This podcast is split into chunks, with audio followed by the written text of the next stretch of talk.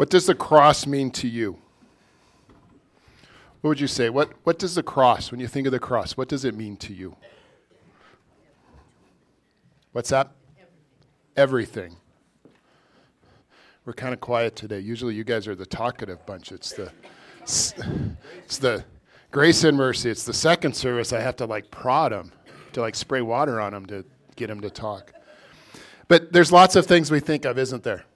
And and what I've heard uh, just a little bit I heard like those are good answers. And those are those are there's a variety of answers that a lot of people would say. And there's answers that most of the answers that we give are like a positive. They're they're joyful. They're they're happy feelings almost. They create a, a, a, a certain emotion in us. But I want you to look at some images of different kinds of crosses of the world. This first one is the Ankh cross. If we can get that up there. This is a cross that is it's an Egyptian symbol. This is a, a cross that was in ancient Egypt. You would see this all over the place. It was actually known to be the key of life or the cross of life. In hieroglyphics, it would actually be the symbol for life. And Egyptians believed, similar to us in one regard, that, that this life on earth was only just part of just a temporary part of this eternal life. Now that's about as far as we agree, but because there's other things that are completely we that we don't don't believe in. But the cross was a symbol of our mortality, a symbol of our just our earthly existence, and this symbol of an afterlife. And for the most part, this cross was viewed as something positive. This view was something that was eternal life. It was something that people weren't afraid of. Now, this next cross that we see, or crosses, this is the Amsterdam coat of arms. And you can see three images of crosses there. And so, no, that does not stand for like pornographic movies or anything like that. It's not that kind of cross. This is a sideways cross or an, or an X maybe or the Roman numeral 10. And it, it said that St. Andrew or the Apostle Andrew was, that's how he was crucified on a cross similar to, like, to, to a cross like that, a sideways cross.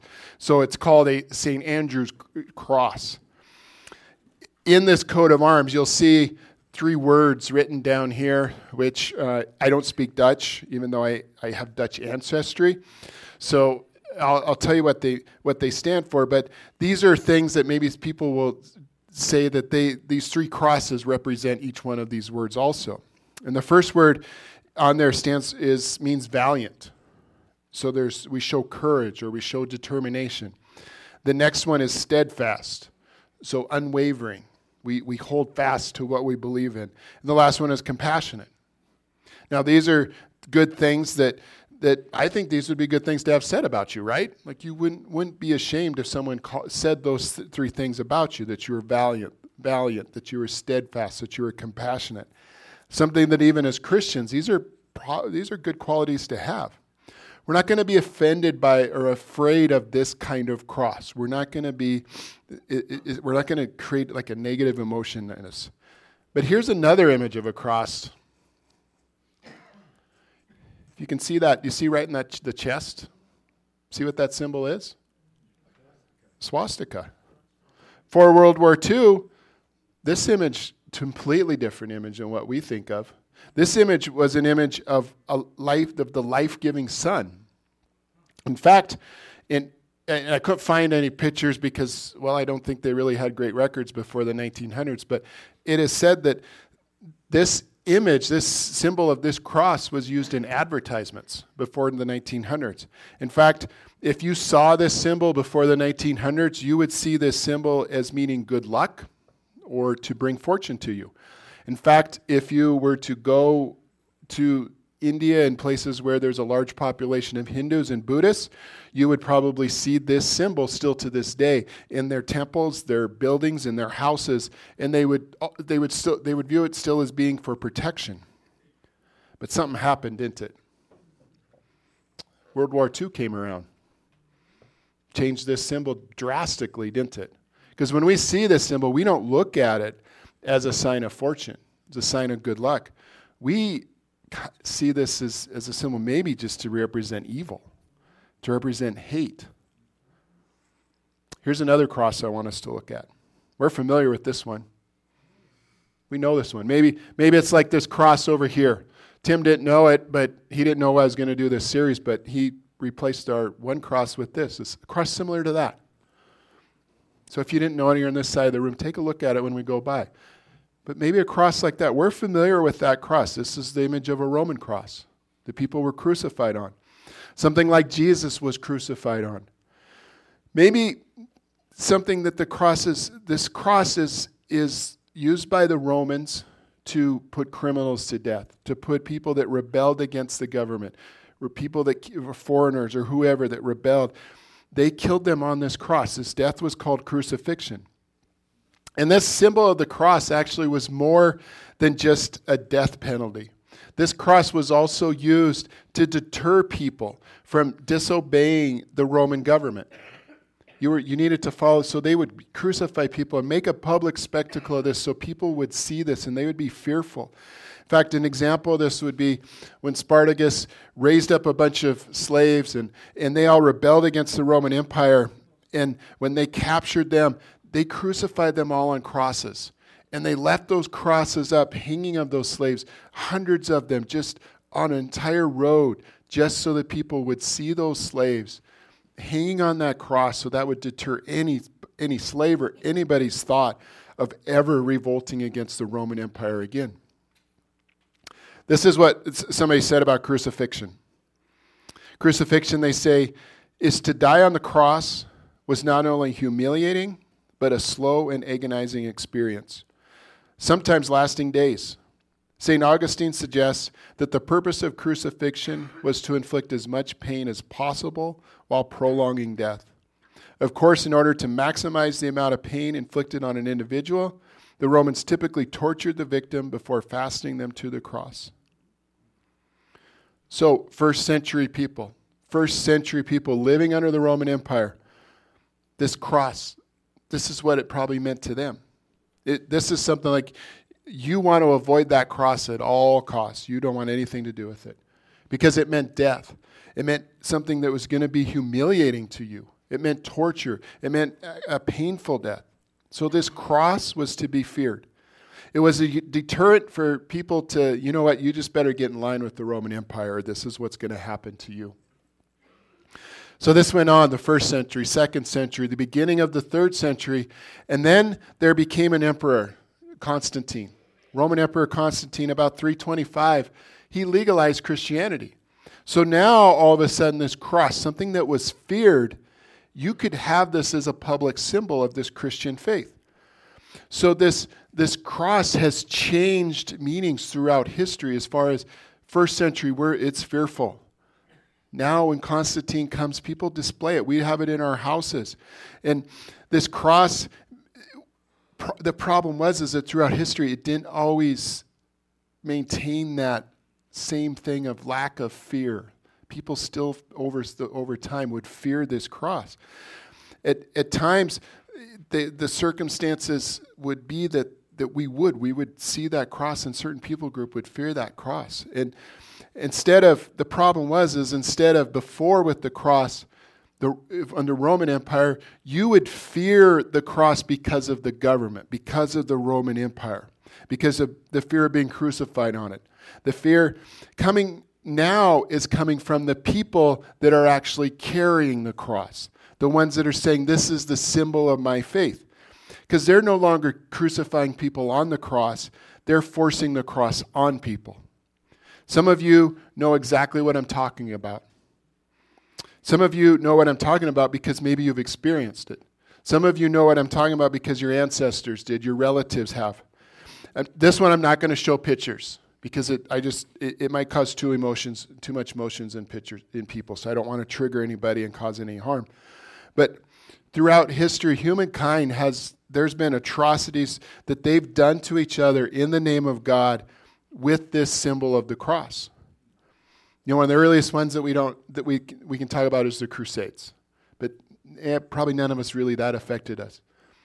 But there's things when missionaries came to native lands to spread the gospel, which it wasn't spreading the gospel, forcing this cross upon people, putting them in schools, doing unmentionable things to people, supposedly in the name of the gospel.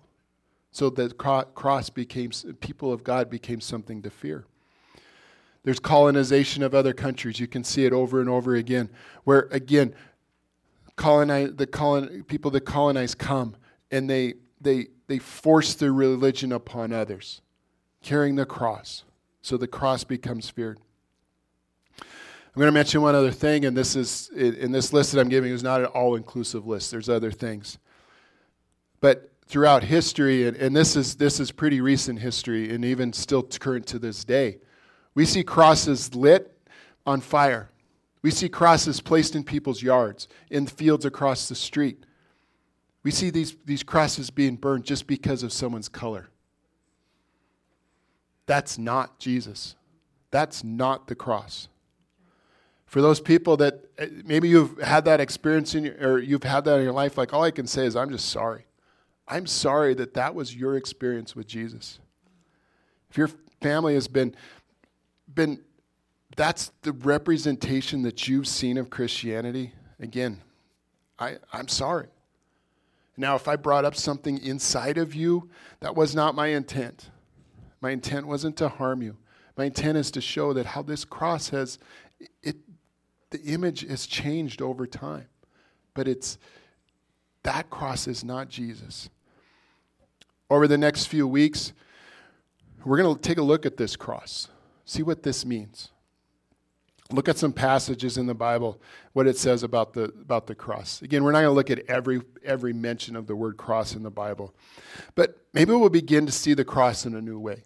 Maybe we'll begin to see the cross as, as we should see it, is, is, is this, this symbol that represents Jesus. Now, to some, the cross still represents danger. In, in the oppressed church, in the underground church, the symbol of the cross could still mean death to you if they find out you're a Christian, there's still churches that this still still represents death. But in our lives right now, in Billings, Montana, we don't really have that fear.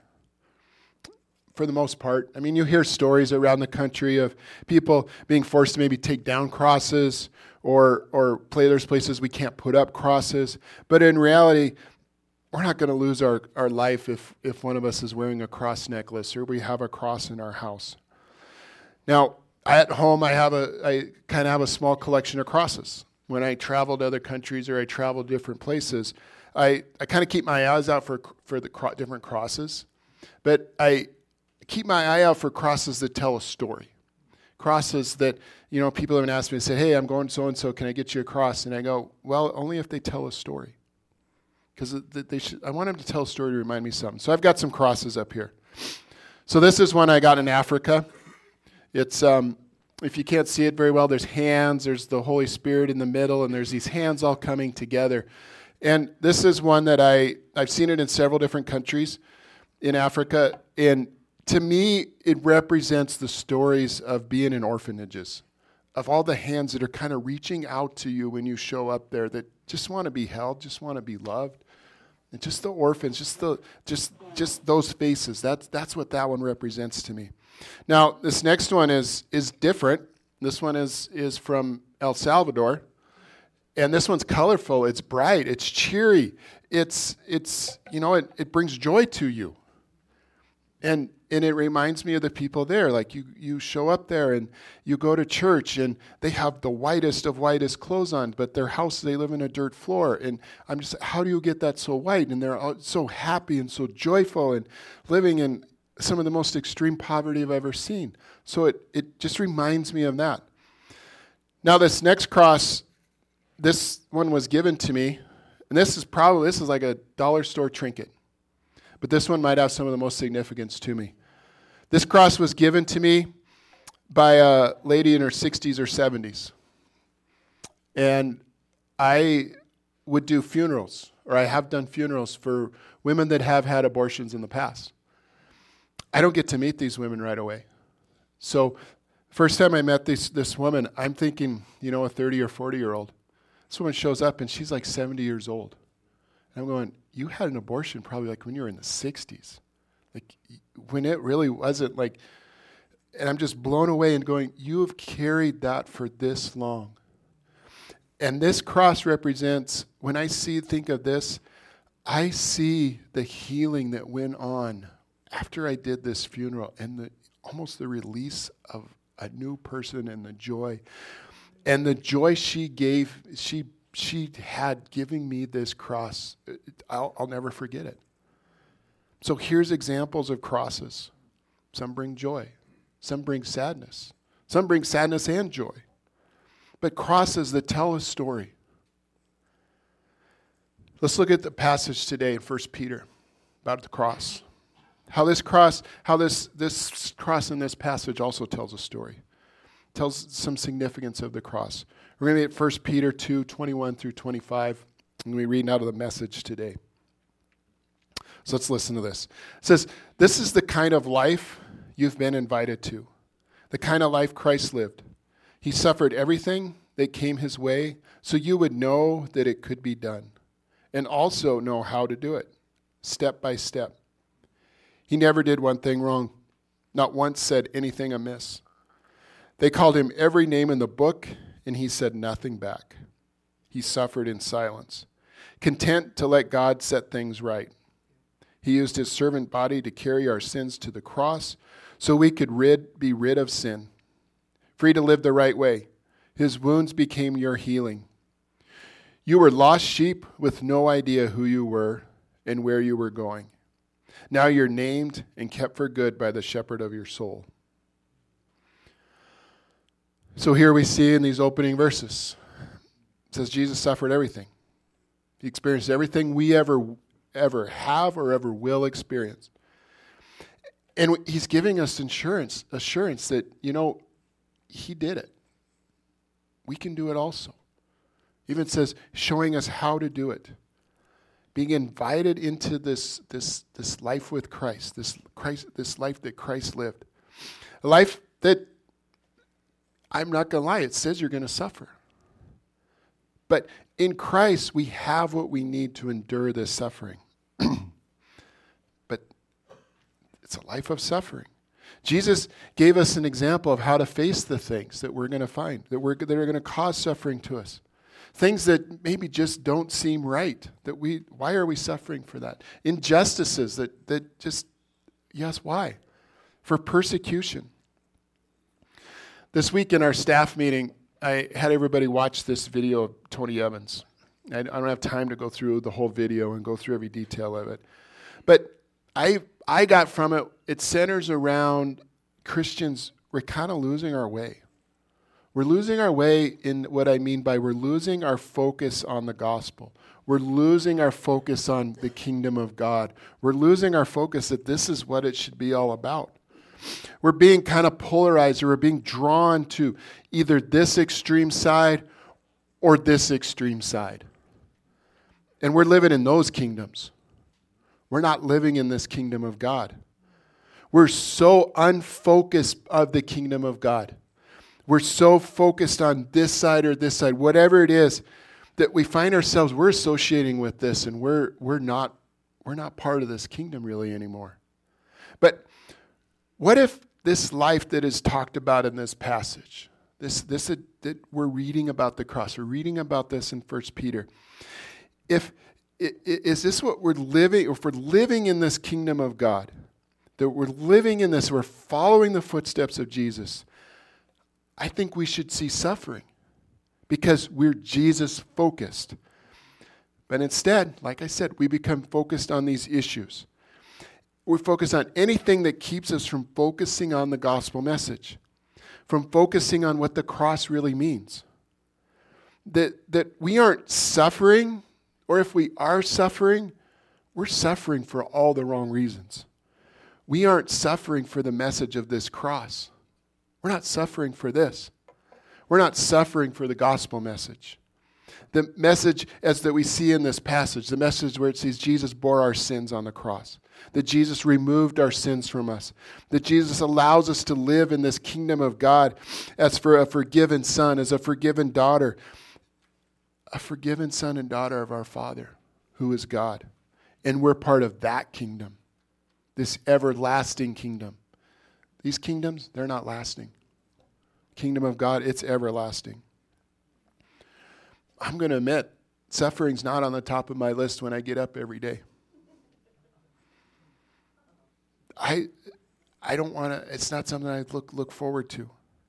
But when we've been invited into this life with Jesus, and all of us received this invitation, many of us have accepted this invitation, many of us have begun this life with Christ.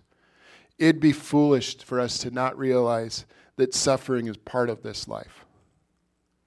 But there's a problem. Are we suffering? Are we suffering for proclaiming the name of Jesus? Now, suffering can take a lot of different forms. People coming after us, people calling us names, people saying things about us like they did in Jesus, like we see in these verses.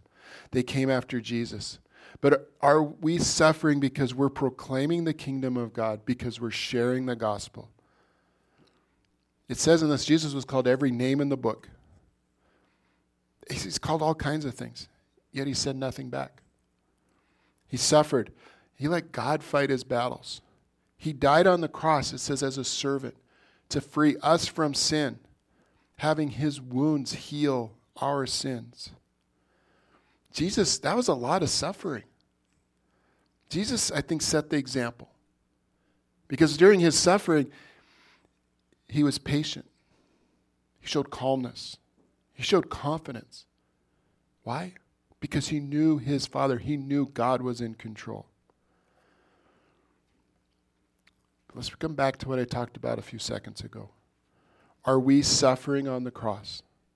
Are we focused on what the cross means? The cross that Jesus died on to pay the penalty for my sin? Are we suffering because we're too focused on a cause that is not Jesus? A cause that's not focused on the kingdom of God? A cause, this cause that's out here, it might be a worthy cause, but it keeps us from being kingdom minded, keeps us from seeing the cross, seeing this cross of, of Jesus what, for what it really is the cross that Jesus died on to bear our sins, to give us forgiveness. Forgiveness we didn't deserve.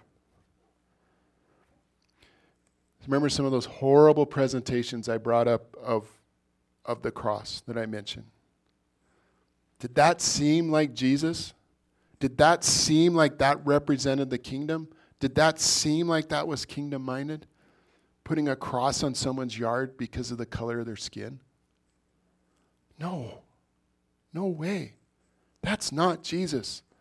The people, I think they're caught up in the emotion of the emotions, they're caught up in this movement, and they might be convinced this is God's work, but it's not. I don't see God in that. I have a hard time finding Jesus in that.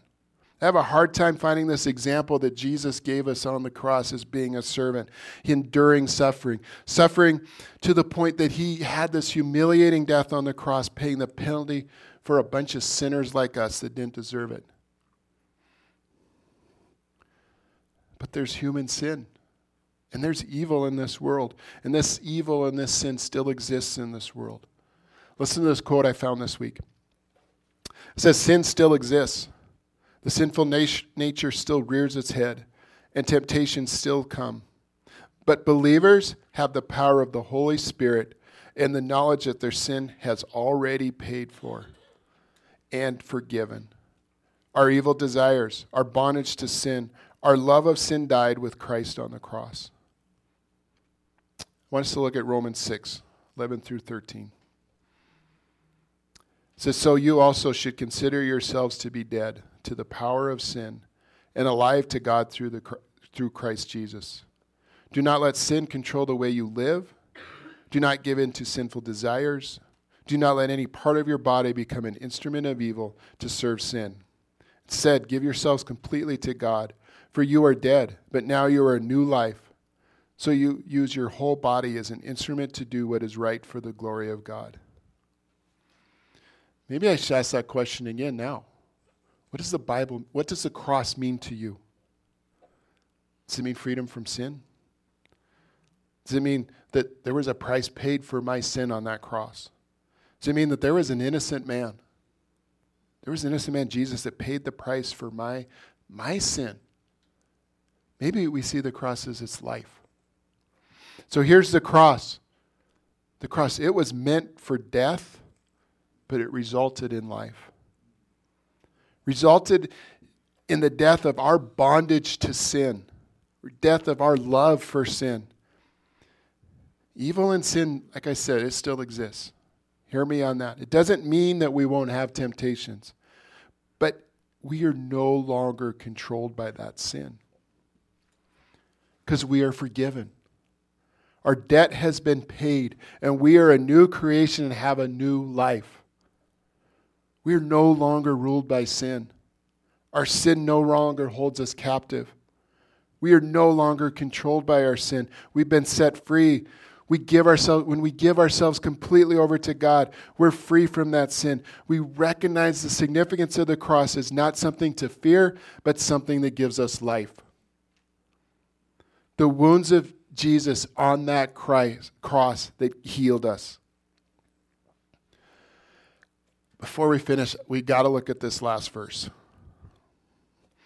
Last verse. Let me, let me read it for you again, or look at it again. It'll be on the screen. You were lost sheep with no idea who you were or where you were, were going. Now you're named and kept for good by the shepherd of your souls all of us in this room, one time or, or, or not, or maybe we're still, we were lost sheep. We've been those lost sheep. I want us to do something. I want you all of you to close your eyes. Just close your eyes. Everyone in this room, remember, sin doesn't control me anymore, so I'm not going to do anything to you. I want, I want you to think of your life before Jesus. Or if you don't know Jesus, you haven't heard Jesus call your name yet, think of your life now.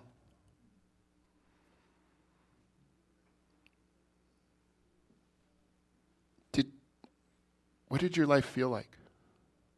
What was your life like? Did it feel like life? Think about maybe, was I trapped in sin? Think about how, what that feels like. Feeling like maybe this, I'm trapped and I've got no way out. I'm this captive to sin. Were you fearful? Maybe you were living in fear. Maybe you are feeling lost. Like you don't know who you are. You don't know where, where, you, where you're coming from, like this verse says. Verse says, We're lost sheep. And no idea where your life was going. No idea who you really were. Didn't know who your identity was. Keep your eyes closed. Just sit in that for a little bit. Just think about that. Where was my life before Jesus? Listen to these words at the end of the verse. It says, Now you are named, kept for good by the shepherd of your souls. The shepherd. Jesus is that shepherd. Jesus has come for his lost sheep. His lost sheep that were lost. You're lost because you decided to go your own way. You were like a sheep that said, ah, I'm not going to stay with the herd. I'm going to go do my own thing. Do you hear Jesus calling your name? Jesus, He's calling your name. He wants to bring you home. And it says Jesus knows your name. He knows every single one of our names. He's calling you right now. If you haven't already, run to Him. Run to the shepherd. This shepherd? He came to forgive your sins. He's not going to keep a record of it, He's not going to hold it against you. Because it says the shepherd, he's already forgiven you. So run into his arms. He's, as he runs, as he calls you, run into your arm, his arms. Let him heal you. Let him take you home. Let him lead you. Okay, open your eyes. There's that question. What does the cross mean to you?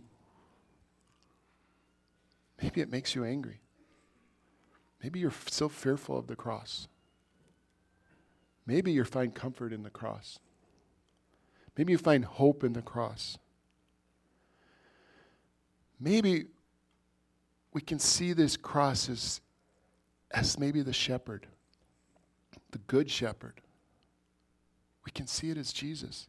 The shepherd that we see giving his life on that cross to save his sheep, to save us. The shepherd that he's already forgiven us by his death on that cross. And this blows me away. A shepherd that knows every one of us by name. A shepherd that he's searching for us. He's going to call out our name. He, shepherd that he's not going to give up on us. He won't give up searching for you. Shepherd who wants nothing more than to find that lost sheep and to bring it home. Shepherd that's never going to leave you, it's never going to leave us. Shepherd that's going to protect us. Shepherd that laid down his life for us. The cross, as I said, dry history, lots of different crosses, lots of different meanings. But we have this simple wooden cross. It's not fancy. Some people might even think it's ugly. Something that maybe could be something as fear. Its original intent was to cause fear. But we don't have anything to fear. Because that cross represents life, represents that the good shepherd, represents Jesus that died for us, that paid the price for us paid the price for our sins, gave us life. But you got to choose to follow that good shepherd. You got to choose to follow Jesus. A wooden cross that meant for death, but we find life. It's going to end with the question What does the cross mean to you? Lord, just thank you. Lord, thank you for this image of the cross that, that your son, you gave your son, you sacrificed your son on that cross for us.